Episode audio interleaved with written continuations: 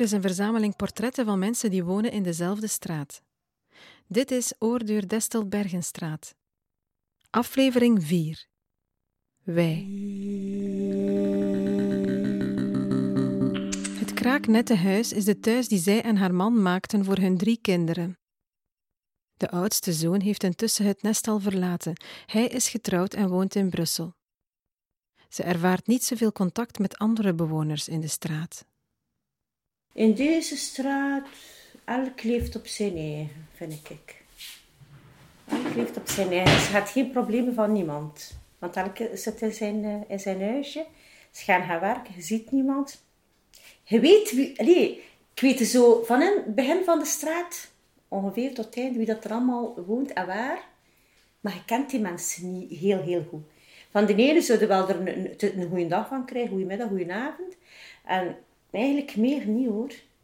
Met die buren hebben we ook redelijk uh, goede contact. Ja, we wonen niet na 20 jaar, zit dan keer allemaal een keer. Als die dichte buren zijn, dan heb je er zo geen contact mee. Maar er zijn zo mensen dat je zo ziet en ze weten dat je zo van, van, van de straat zit, waar dat je zelfs geen goede dag van krijgt. Intussen wonen zij en haar man meer dan twintig jaar in de straat. De buurt is in die tijd veel veranderd. Als je de Dendermondse Steenweg ziet, al die cafés, al die, al die restaurantjes en al die pitazaken en al die, dat was allemaal vroeger niet. Vele, en ook veel, hoe moet ik dat zeggen, ehm, het is zo'n beetje gelijk de sleepstraat geworden. Ik kan dat een beetje daarmee vergelijken. Maar die is ook drukker geworden door, door dat er daar al die pita-zaken zijn en die cafés. Is dat ook natuurlijk drukker, hè? Maar, uh, nou ja.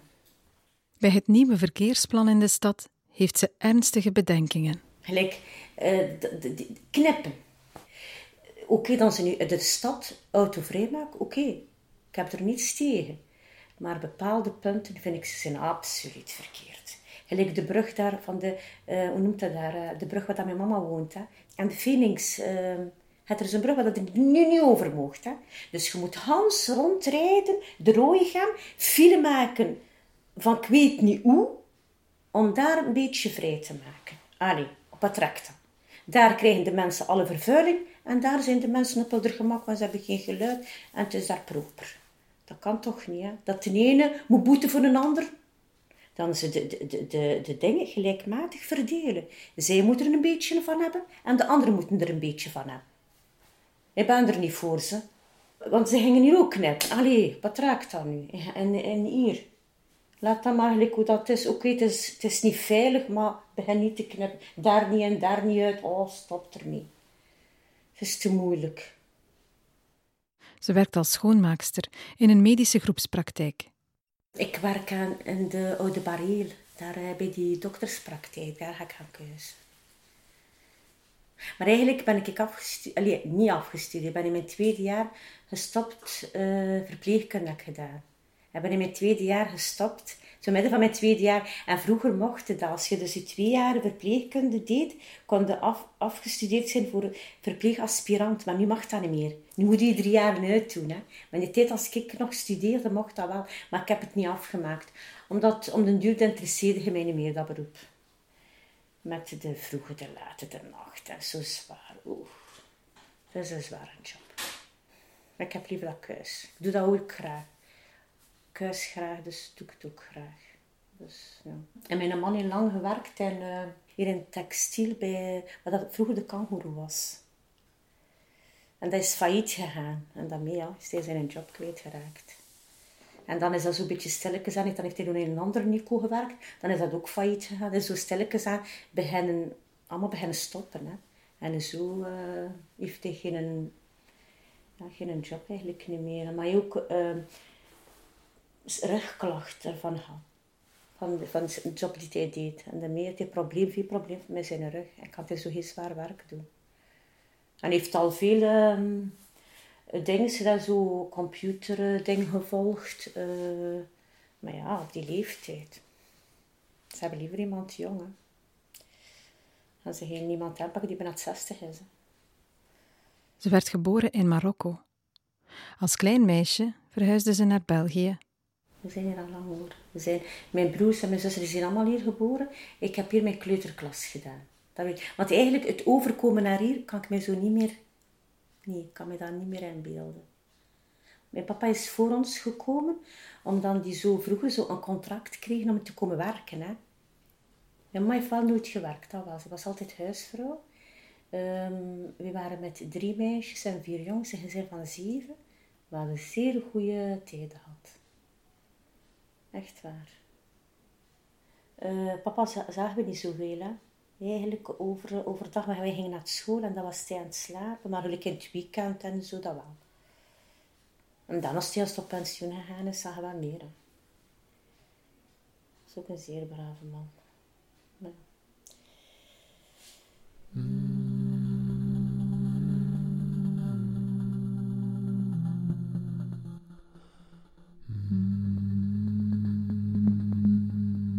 Ik vind dat in onze cultuur uh, qua, zijn we meer familiaal gericht dan jullie. Allee, ondervind ik dat, hè. Uh, socialer, hoe moet ik dat zeggen? Uh, we zijn veel warmer. Jullie zijn coole mensen. Allee, ik, ik ondervind ik, kijk, dat kan misschien ook verkeerd zijn, dat pas stop, hè. Maar jullie zijn veel cooler dan ons. Dat is mij opgevallen. Jullie kijken, bekijken zo de dingen van heel ver, zo op afstand allemaal. Uh, hij gaat over de dingen veel uh, lichter, vind ik, dan ons. Gelijk uh, bij, met onze broers en zusters, we hebben zo'n sterke band. We moeten elkaar altijd horen. Daarvoor moeten we elkaar niet altijd zien, hè, maar we bellen. Gelijk mijn twee zussen die wonen in Brussel, ik moest altijd bellen. Elke dag. Als ik ze niet hoor, ik voel me niet, niet op mijn gemak. Het is echt de ouders, niet dat jullie de ouders in de steek laten, maar gaat er zo, want ik hoor dat soms, ik heb mijn mama en mijn, mijn papa al twee weken niet gezien. Ik kan dat niet, hè. Ik kan dat niet. Twee weken mijn mama en mijn papa niet zien. Amai. Dus daarmee dat ik denk dat jullie een andere samenleving hebben. We leven anders. Uh, we zijn ook veel gastvrijer. Dat is bij mij wel ook opgevallen veel gastvrijer dan jullie. Bijvoorbeeld, gaat eh, zo bijvoorbeeld gaat aan iemand aan zijn deur. En, dat kent u, hè.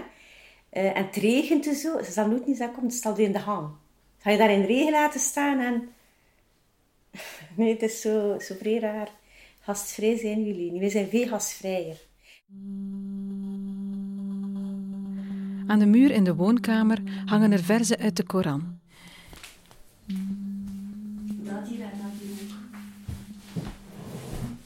Dat, dat bovenste zinnetje, dat is uh, Bismillahirrahmanirrahim. Maar de rest, uh, dat kan ik niet. Bismillah zeggen we ook als we eten. Hè. Als we zo moeten beginnen met te eten, zeggen we Bismillah. Voor te beginnen. Maar Bismillah, wat dat volledig wil betekenen. Ja, maar ik kan zo versen uit de Koran. Verschillende versen uit maar ik kan ze zo niet uh, ontleden.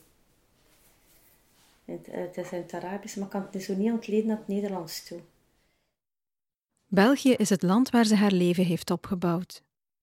Elk jaar trekt ze met haar gezin een paar weken naar Marokko op vakantie. We hebben niet anders gezien, we hebben niet anders gekend dan hier. Hè. We zijn hier naar school geweest, we zijn hier getrouwd. Onze kinderen zijn hier geboren, hier opgegroeid. Dus het is normaal dat je dat beschouwt als je eigen land. We gaan, we gaan er alleen op vakantie. Dus de, de, de cultuur behoud je door je godsdienst. Omdat we moslims zijn, behoud je een beetje je cultuur ook. Hè. Dus dat, maar eigenlijk, Marokko, dat is dan wel als je op vakantie gaat. Hè. En dan nog, het is maar een maandje. Een half jaar terug overleed haar vader. Ik pees er nog altijd, altijd aan. Wij, wij zijn anders dan jullie. We hebben een zeer sterke band met onze ouders. We zijn zeer familiaal gericht. We hebben een sterke band met onze familie. Hè. Uh, toch in onze cultuur. En zo bij dat wegvallen van mijn vader, oh, dat was een klap. Dat was echt, echt moeilijk. Onverwachts was dat niet, want hij is eigenlijk overleden van, uh, van de kanker. Maar um, een keer dat ze het ontdekt hebben, was het al te laat. Was hij al terminaal.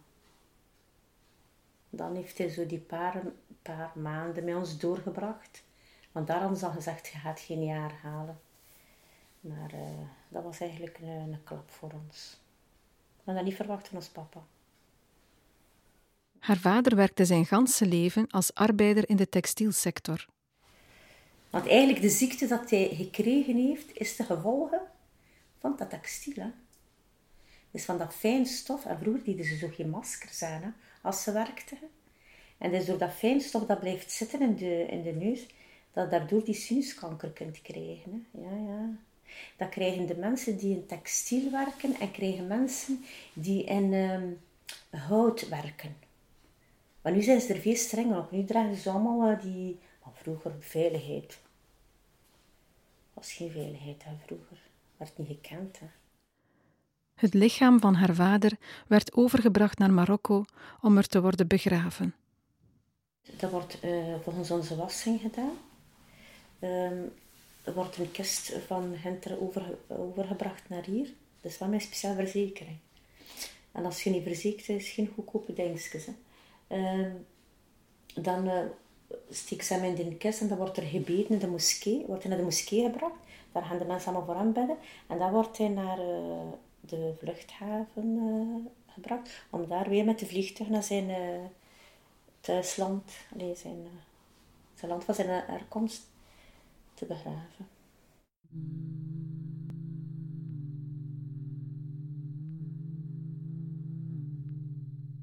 Ik vind dat heel goed dat hij begraven is, Hinter.